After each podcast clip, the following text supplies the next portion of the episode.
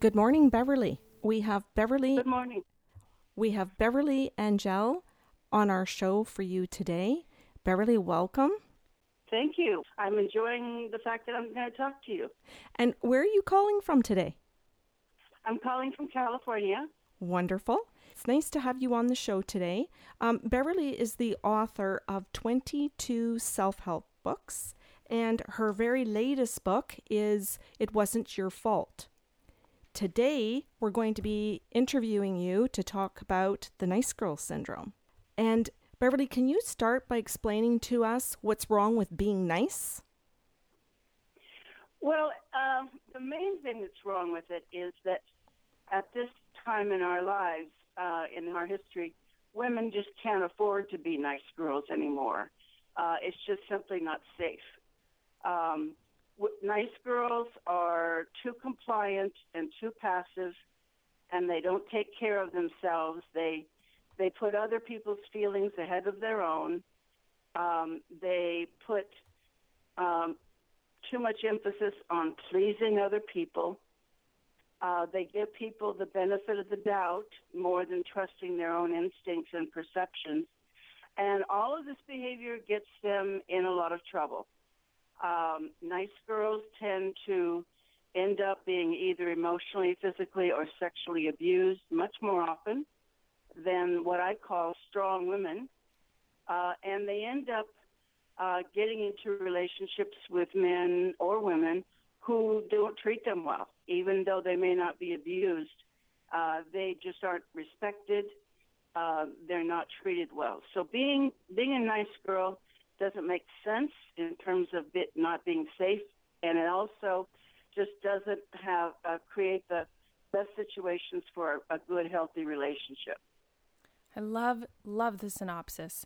And what I love most about the book, I think reading it now in this day and age, is that it's not business oriented, because a lot of books that talk about being a nice girl or being a strong woman have to do with asserting yourself in the workplace. And Beverly's book is just about life, about all of our interactive relationships. It helped me. Yes. It helped me tremendously, Beverly, be able to see how I was raised by yes. family, by church, by TVs, movies, and books of the day that said being a nice girl was going to get me what I wanted in life, meaning loved or cared for in some way. And it actually gets that nice girl far less than those things. As you said, you end up being abused in different ways or taken advantage of, and your needs actually are not ever met. Right.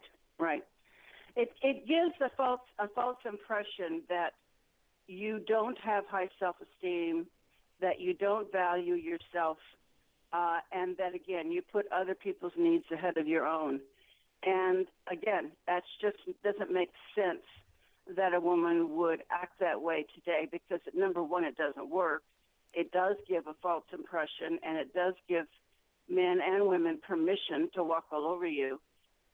But mainly it just doesn't get you what you need in life, whether it is a healthy relationship or getting ahead in business or in any aspect of your life. It just doesn't work. Mm-hmm. It used to be that women have always been raised to be nice girls, even today. But in the past it worked because men were raised to be nice men. Okay? Yeah. They were raised to respect women.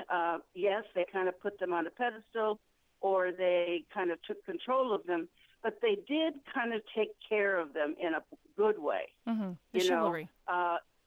For example, nowadays a woman goes to a party, she could go with her best friend, a male best friend, or her male cousin.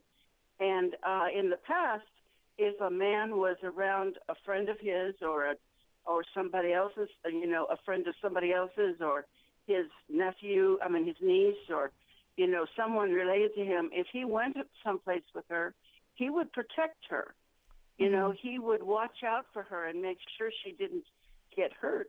Nowadays, I've had clients who've gone with a male friend to a party, and not only did the guy not protect her, from other men when she had too much to drink, he joined in on, you know, sexually abusing her. Mm-hmm. So, times have changed. Men are not thinking about protecting women necessarily. I want to launch into the different types of nice girls, because you did such a wonderful, articulate job of breaking that down so that people can really find themselves in each of the categories. Are you okay to mention the 7 categories? Sure. The 7 types of nice girls. The first one is called the doormat. And now you have to understand, I made this list to kind of emphasize the problem. And so it may sound a bit harsh, and I don't mean to be critical of women at all. We can talk about why it is that women are trained to be nice girls and why it is that we are nice girls. But it's not our fault at all for a woman to be a nice girl. But just to kind of have emphasis, the first one is called doormat, and she's the stereotypical passive female who allows other people to walk all over her. And that's probably one of the most serious types. The pretender is the woman who really has a powerful investment in appearing to be nice and cooperative and charming. And other women don't find her to be very, very nice to be around, because they can tell she's pretending. You know, if you've ever been around somebody who has kind of like a plastic smile, you mm-hmm. know, and they're always pretending to be sweet and nice, and yet you feel underneath that there's a lot more going on yeah. with that person. The innocent is extremely naive and gullible, and she tends to believe whatever other people tell her, and she tends to be easily manipulated. The victim really feels very hopeless and helpless to change. She's either victimized before, probably growing up with abusive parents, or she's just had a lot of bad experiences, and she's just kind of given up. And she just kind of, like the first one, she lets people walk all over her. But she really just overall just is not connected to her own power at all. Mm-hmm. The martyr is the woman who kind of seems to kind of get off on the fact that, you know, she does everything for other people. You hear her complaining all the time, say about her children, that all the things she does for them and they never appreciate her. Or she complains about her husband, about he never appreciates all she does. So she kind of, you can tell, she kind of seems to kind of enjoy the role of mm-hmm. The fact that she's a martyr and nobody really appreciates her. The prude is somebody who's always judging other people. She's perfect, and everybody else is wrong, and she's the moral one. She has the best standards, the best morals, and everybody else is, you know, really failing. This person may or may not be deeply religious. It just may be that she just feels more comfortable being the judge of other people in her life. And then there's the enlightened one, and I don't mean to be disrespectful, but I'm sure we all know some people who, they're always telling you that there's a bright side to everything. Oh, yes. You know, that they're the ones who, you know, your house burns down and she tells you, well, you know, there's always a reason for everything, you know, or thank goodness you're alive. You know, she never wants to hear you complain. Well, you know, you should be grateful for everything that you have. So she just really makes everybody else feel bad if they ever have just human feelings. Mm-hmm. You're always supposed to be optimistic. You're always supposed to be grateful. And those things are wonderful, but in their place. We have a right to feel bad sometimes. We have a right to admit that we feel bad sometimes. Yeah, I love it. So those are the 7 types. I really like, I love the way that you've labeled them, and I do love your harshness in the book and in the way that you speak, because I think it really, it grabs people, and it makes us really have to evaluate it. It woke me up, Beverly. The fact that your book is direct really took me out of my people-pleasing that I was raised to be, and allowed me to see the falseness of my personality. It allowed me to really see it, and it was like a slap in my face, but it was the best awakening I've ever had. Well, great. I'm glad. That doesn't mean that I don't want you to be compassionate toward understanding, though. Well, no. That it really isn't women's fault that they're like this. And I think, you know, when we reference your book, which is multiple times a day with clients and over our podcasts, we love to point out that the compassion comes through in spades when you provide the tools, because every time you point out a problem or you point out the label, you also give a solution and options, which we often don't feel that we have when we're stuck in that nice girl role. Yes. Oh, good. Good. I'm glad to hear that. Okay. Can you talk to us a little bit about those four causes that you talk about? And I'm going to reference page 27 in the book for the listeners that follow us. Because, Beverly, we do have people who will follow what books we refer to, and then we try and have the author on, and we say, find this on certain pages, because they're going to, as they listen to this show, have the book with them. Okay, great. Well, yes, I do want to stress that it's not our fault. We are conditioned, and we're even biologically predisposed, and that's the first cause. Mm-hmm. Women are, you know, there was research many years ago now, but it was groundbreaking to discover that women are raised or are biologically predisposed to be compassionate and to be caring and to be loving and to give people second chances. It's actually in our biology. Mm-hmm. It's based on the fact that we are, a lot of us are mothers, we are predisposed to be patient and kind and giving, because we need to be those things in order to raise children. We need to put our needs aside in order to raise a child. So they're we're physiologically hardwired to have those qualities, and that's wonderful. It's just that we need to also develop other qualities to kind of balance those out so that we're not always putting our own needs aside. We do need to, at times, put our own needs aside, especially raising children. Your point right there allowed me, when I read the book, Beverly, having raised my own two children, it allowed me to self-soothe. It allowed me to forgive myself. It allowed me to feel peaceful with what happened to me and to give me the strength to say, okay, it occurred, and now I'm going to get the tools in this book to go forward. Okay, good. Really glad to hear this. I'm really happy to hear from somebody directly. I get emails all the time from people about the book, but I'm really glad to hear it from you. Yes, we could gush about you all day. You are our woman crush. Okay. Oh, you are absolutely, you are definitely my woman crush. Okay. Okay, you can go on to the other three if you'd like. Yes. Yeah. The second one is societal beliefs. Again, these have been passed down for centuries about how women are supposed to act, how women are supposed to be. You know, little girls are supposed to be sugar and spice and everything nice, and women are supposed to be nice and compliant and passive and go along with people. You know, we're not supposed to stand up and, you know, say, you know, give our opinion or stand up and think about our own needs first. And that goes back for centuries. And yes, it is different now. Things are changing, thank goodness. Not everybody's a nice girl anymore. But, boy, we were sure raised to believe even today, you know, we were raised to believe we were supposed to be nice. You know, boys are encouraged to get their anger out, but they're discouraged from crying.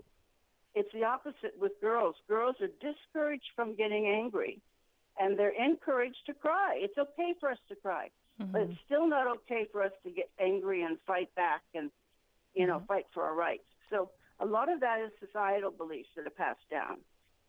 The next one is familial beliefs. Those are the beliefs that are within your particular family. You know, like the woman's place is in the home, or the man is you're supposed to do everything the man says. Again, those are extremes, but I still get clients who have those kinds of parents. And those beliefs can also be passed down from witnessing your parents' relationship with each other. If your mother was passive and your father was tyrannical and told her what to do and she just quietly did it, that's your role model. Okay? You mm-hmm. may see other role models on TV, or you may see other role models at your friend's home, but that's the most powerful role model you have, mm-hmm. is your own parents. If your father is abusive toward your mother, that's your role model. You may then choose, you may decide, I'm never going to be abusive like him, and so therefore you end up being passive like your mother. Or increasingly what happens is the girl will watch that happen, watch her father be abusive toward her mother, and she'll say, I'm never going to be like my mother. Mm-hmm. I'm never going to be a victim. And so, unfortunately, she may end up being an abuser herself. So our parents are very, very important as role models. I found your book allowed me to see both aspects, the way that you wrote it, Beverly, so that I was able to see in my own parents the roles that you're talking about, and that I was allowed right. to see in my own relationship who I was emulating or who I was identifying with. And it allowed me to step out of both of that, all of that mess. In reading your book, good. I could come out of the whole mess and be able to make a clear decision where I took the education you gave me and said, what do I want? Well, that was, your book was a huge difference for me. And I would say over the last 8 years, I keep rereading it so that I can go back and keep reassessing it. And I can keep learning from the vocabulary that you give to people and the questions that you've written in the book. How you word your questions became my thoughts. Oh, great.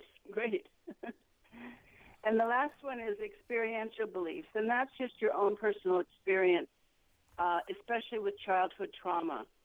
Once again, in not blaming women, women who have been sexually abused or physically abused or emotionally abused, in their lifetime, in their childhood, and in their adulthood, are going to be far more prone to be nice girls, either because they now feel like a victim and they feel hopeless and helpless, and they can't find a way to feel empowered, or because the trauma experiences that they've had just really reinforce the belief system they already had or the childhood trauma they already experienced. So if you were abused as a child, or if you saw your mother being abused, it's very likely that you're going to grow up and become either get into an abusive relationship or become abusive yourself.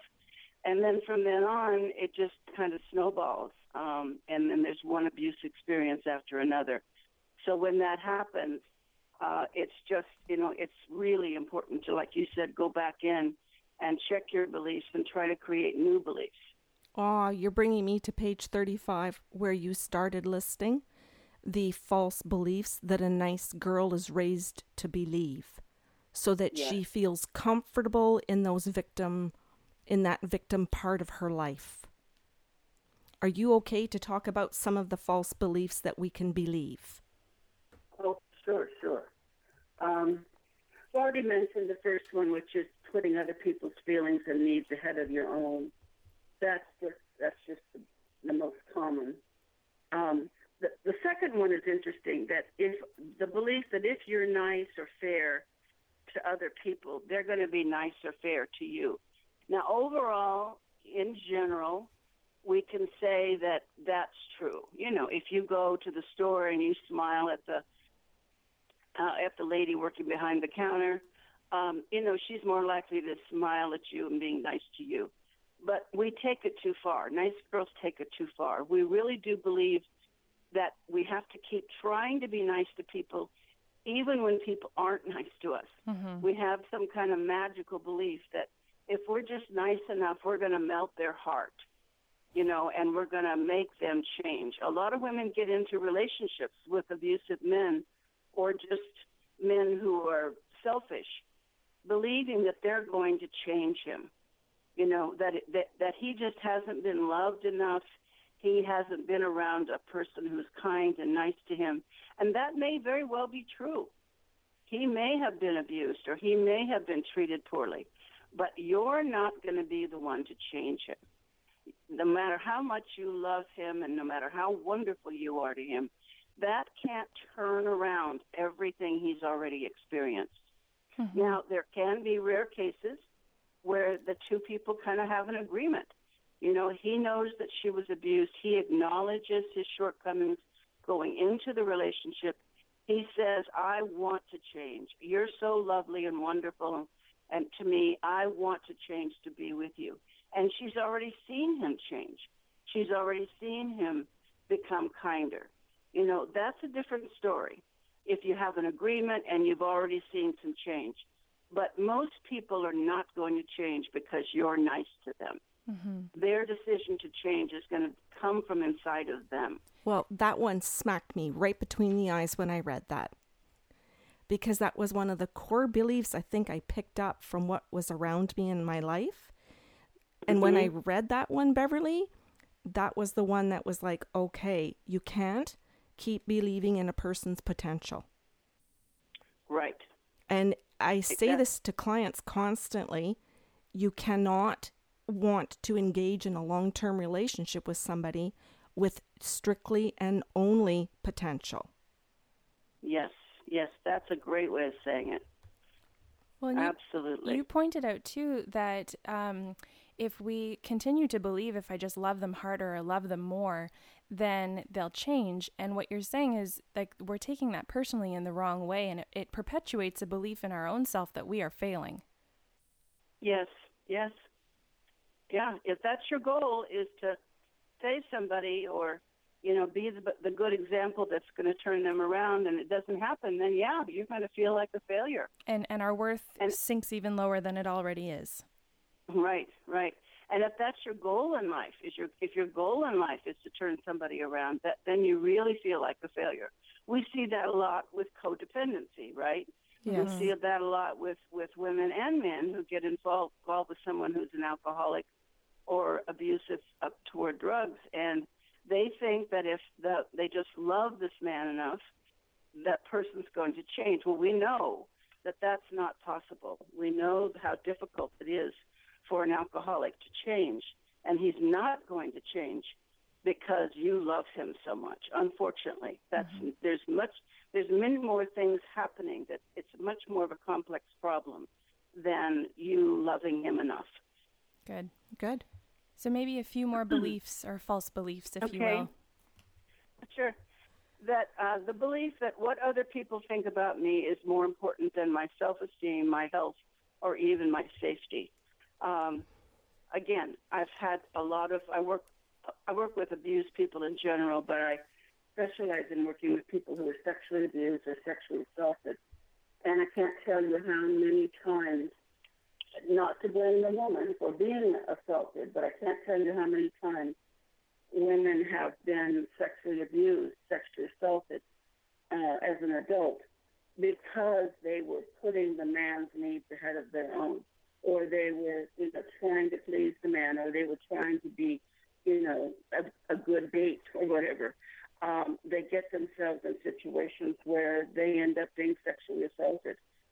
Whether it's not knowing how to say no to a guy, or not being able to say no even to getting a ride home with somebody, even though their instincts tell them this is not a safe person. If they have this belief that, they want to be seen in a particular way, they want to be seen as kind or understanding or loving or whatever, that can really get them into trouble. Thank you. Yeah. I really thought, like, out of all of the core beliefs that you have, or false beliefs, the false beliefs that you had, that some people needed to hear that because they repeatedly put their own safety and the other thing you said, their own health. And because of what Kelly and I do for a living, we see where the health suffers tremendously over decades before a woman is willing to stop her people-pleasing patterns and her nice girl syndrome situation before she actually can take a look at her own health issues and say, is it time for me to address my own? Absolutely. We know that what codependency is it's about focusing all your energy on somebody else, whether it's an alcoholic or a child that has problems or, somebody else and their needs or their problems. And the point of it is for you really, and you don't realize it, is so that you won't have to look at yourself. It's all the focus on somebody else so that you don't have to look at yourself. And you know, I was going to say, Beverly, me? I don't, like, sometimes for some people, they don't even see that one coming because they, right. Oh, they, absolutely. Yeah. They're so conditioned from childhood to be that nice girl that they never right. really recognize that they're not ever really looking after themselves. So that one kind of really can hit you hard because you right. staying focused on others was what you were told to be. So to right. hear that absolutely. It's so that to hear that it's okay for you to actually look at your own life and meet your own needs and know your own thoughts can be such well, I'm going to say it's refreshing because while it takes you and shifts your whole perspective, it allows you to actually be engaging in your own life now. Yes, yes. And as you say, some women just don't even know that that's okay, or they don't even think of it as something to focus on. You know, they've really been raised that it's always, you're always supposed to be focusing on somebody else. Mm-hmm. May I ask, Beverly, too, in your personal practice when you're actually coaching or counseling, how do you address the guilt that nice girls experience as they're trying to come out of their people-pleasing patterns? Yeah. Well, it's guilt and shame, mm-hmm. but I address it directly, as you can tell. That's my style, to yes. be very direct. But it's, you know, kind of a slow process where I just kind of point it out very slowly and hopefully very compassionately that, you know, asking questions like, what about you? How were you feeling in the situation? Or what are you going to do to take care of yourself now? So I just keep kind of slowly prodding. And what about you? Recently, in the last almost 10 years now, I've been focusing on self-compassion. Mm. And when this book, The Nice Girl Syndrome, was written, I focused on self-compassion just a tiny bit. But the book, It's Not Your Fault, is specifically for people who were abused in childhood or adulthood. And I really have found, and I'm not alone here, that self-compassion is what can heal shame. Hmm. You know, there's a big difference between guilt and shame. Guilt is, you know, when we actually have done something that goes against our value system and yes. we feel guilty for it. But shame is a deeper problem. It often begins in childhood. And it's, you know, that people make the distinction. You feel guilty when you've done something wrong. You feel shame when you feel you are wrong. So shame is more all-encompassing, and it's really about feeling like you are wrong or you are bad or you are unworthy. And so self-compassion can really heal shame, and self-compassion comes in the form of being much more kind to yourself. That's why this book, I think, is still so popular and so appropriate, because women need to learn how to be kind to themselves.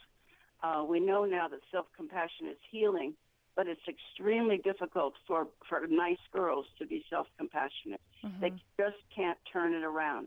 They can be compassionate toward other people, but they can't seem to make that change to understand that they need to be as self-compassionate as they are compassionate. Boy, if you're not self-compassionate, then you really truly are somebody who allows other people to walk all over you. Absolutely, absolutely. But if you don't feel you have a right to be self-compassionate, yeah. A lot of people feel like being self-compassionate is like feeling sorry for yourself. It's like having a pity party where you poor me. It's not at all. It is acknowledging your suffering. It's acknowledging how difficult life is for you right now, and giving, and then providing yourself kindness and providing yourself self-care. It's not about complaining and whining. It's about saying, wow, I'm really suffering. And suffering is a very powerful word, because most people don't think of what they're going through, no matter what it is, as suffering. Mm-hmm. Suffering sounds so extreme. But when you talk about suffering, it does resonate with people. They do get to a place where they go, you know, I am suffering. Yeah, and I'm thankful that you've brought that up and that you articulated so clearly between guilt and shame, because we, in all of our workshops and teachings, we focus heavily on the emotional reactions to words. So thank you for spelling it out for listeners today. Oh, well, you're welcome. So do you want to hear any more beliefs, or do you want to move on? I would love for you to do more of the beliefs, because the beliefs are something that when people hear them, Beverly, I think they need to find the ones that they sit in, the ones that resonate for them. Okay. Number 4 is the belief that if I'm good and perfect, I'm going to be loved and accepted. It's a really deep-seated belief that women have, that the only way they're going to be loved is to be perfect. And as we know, that crosses all areas of our lives. We women feel like we have to have a perfect body. We feel like we have to achieve, the best grades or the best job. We're really putting ourselves under pressure to be the best parent, to be the best. And that is a huge burden that women, carry. Men carry it too. But we carry it to the extreme of really believing that unless we are perfect, unless we are doing everything, to the extreme of brilliance, we're not going to be loved and we're not going to be accepted. Mm-hmm. That people expect us to be perfect and we expect ourselves. And then if we're not accepted, we say, well, it's because I've got to be more perfect. Yep. So it's a vicious cycle. Oh, is it ever? And I see over the years how I'll say different things in society, like media and stuff, has put more emphasis on the look aspect of it, which is exhausting and fatiguing for women to try to keep up with, and expensive to keep up with that image. Yeah, exactly.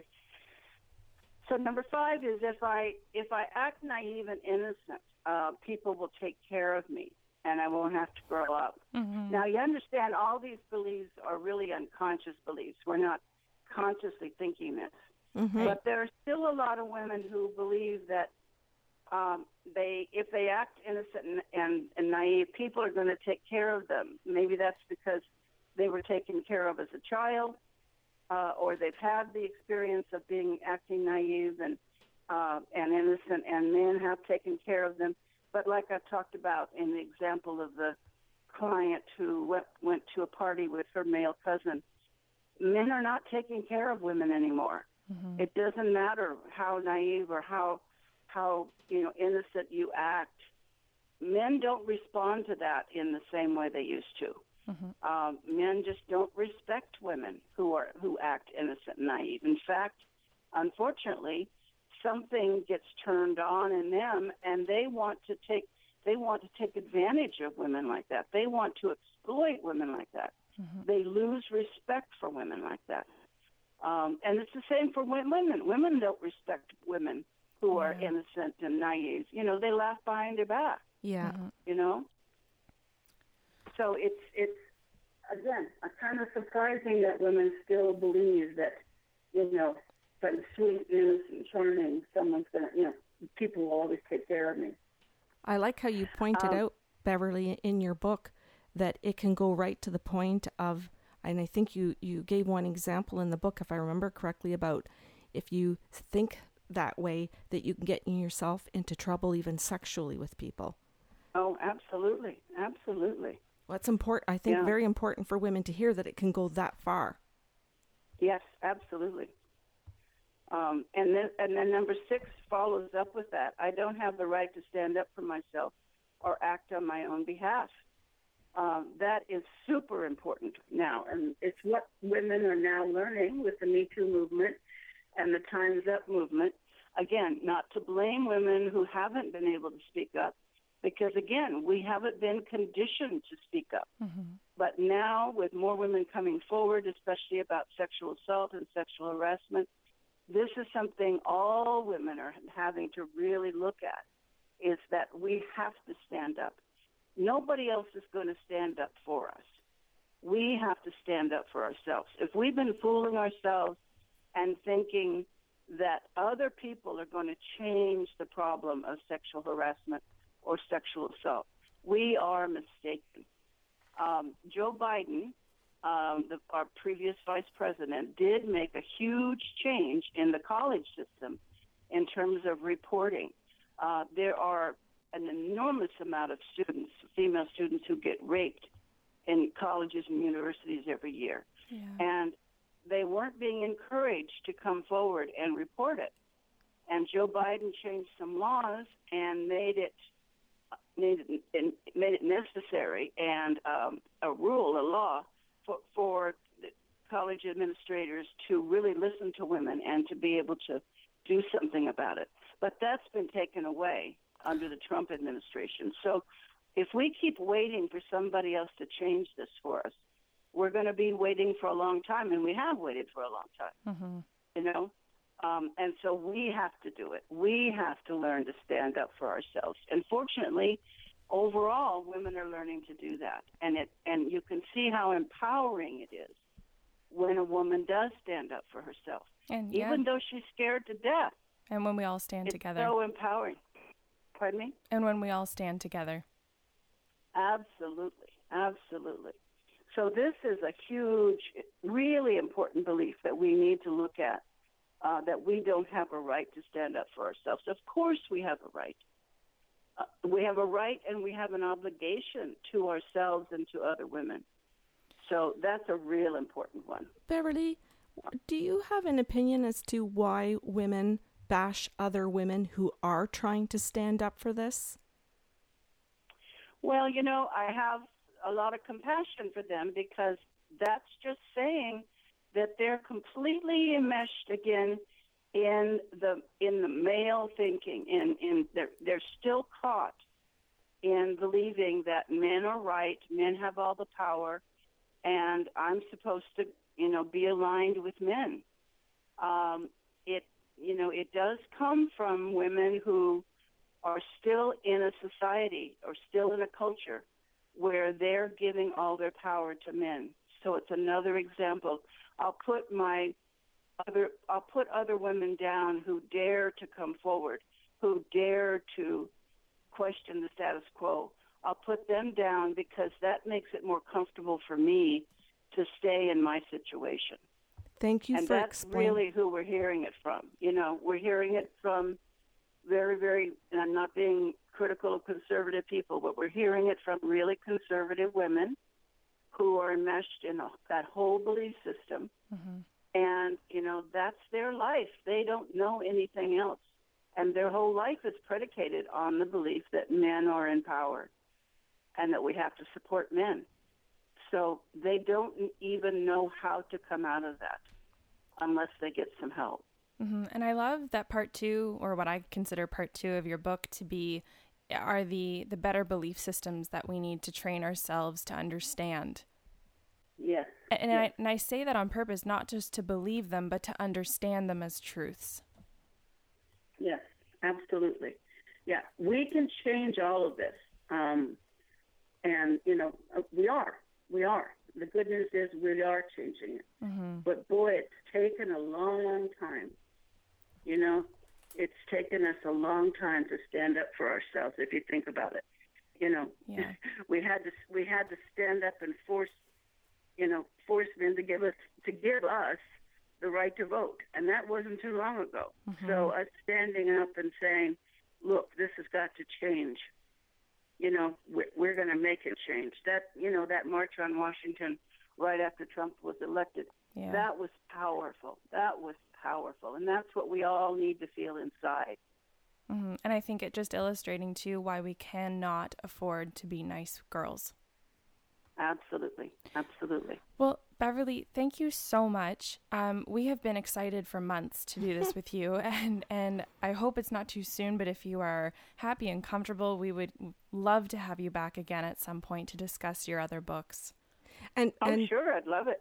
Beverly, I'd like to do a part two of this because of the rest of the information that you provide to us as women and male listeners in the book, The Nice Girl Syndrome. So we're going to encourage our listeners to get out there and get their own copy so that when you come back to do the second part, they're really well prepared to listen to the remedies that you provide. Okay, yes, I'd be happy to come back. I'd be happy. Oh, wonderful. I love your format. I love the fact that you share with me, you know, what you found especially helpful, and you're sharing with me what happens in your life and with your clients. That's really great that you're doing that. Well, as we've said, Beverly, we refer to your book in all of our personal sessions with people, and so many times in about 200 podcast shows that we have out, we often refer to the book so that people learn the vocabulary and are able to identify so that they can get through that process of healing.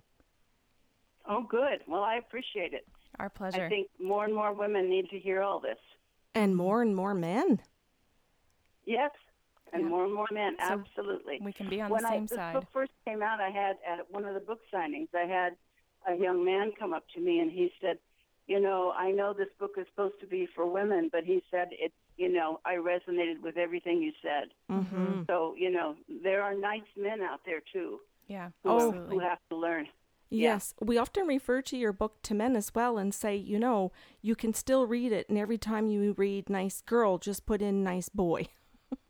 Right, exactly. Yeah, okay. Exactly. All right, well, thank you so much for your time, so much for your wisdom as well. Karen refers to you as crone energy, just someone who has gone through life and learned and been so willing and made it your life's purpose to share. Yep, thank you. Okay, well, thank you. Thank you both. All right. Well, have a wonderful day, and we will chat soon. Okay. I'll talk to you again. Okay. Thank you. If you have questions or comments about today's show, you can email us at info@bysarlo.com. Otherwise, have a wonderful weekend.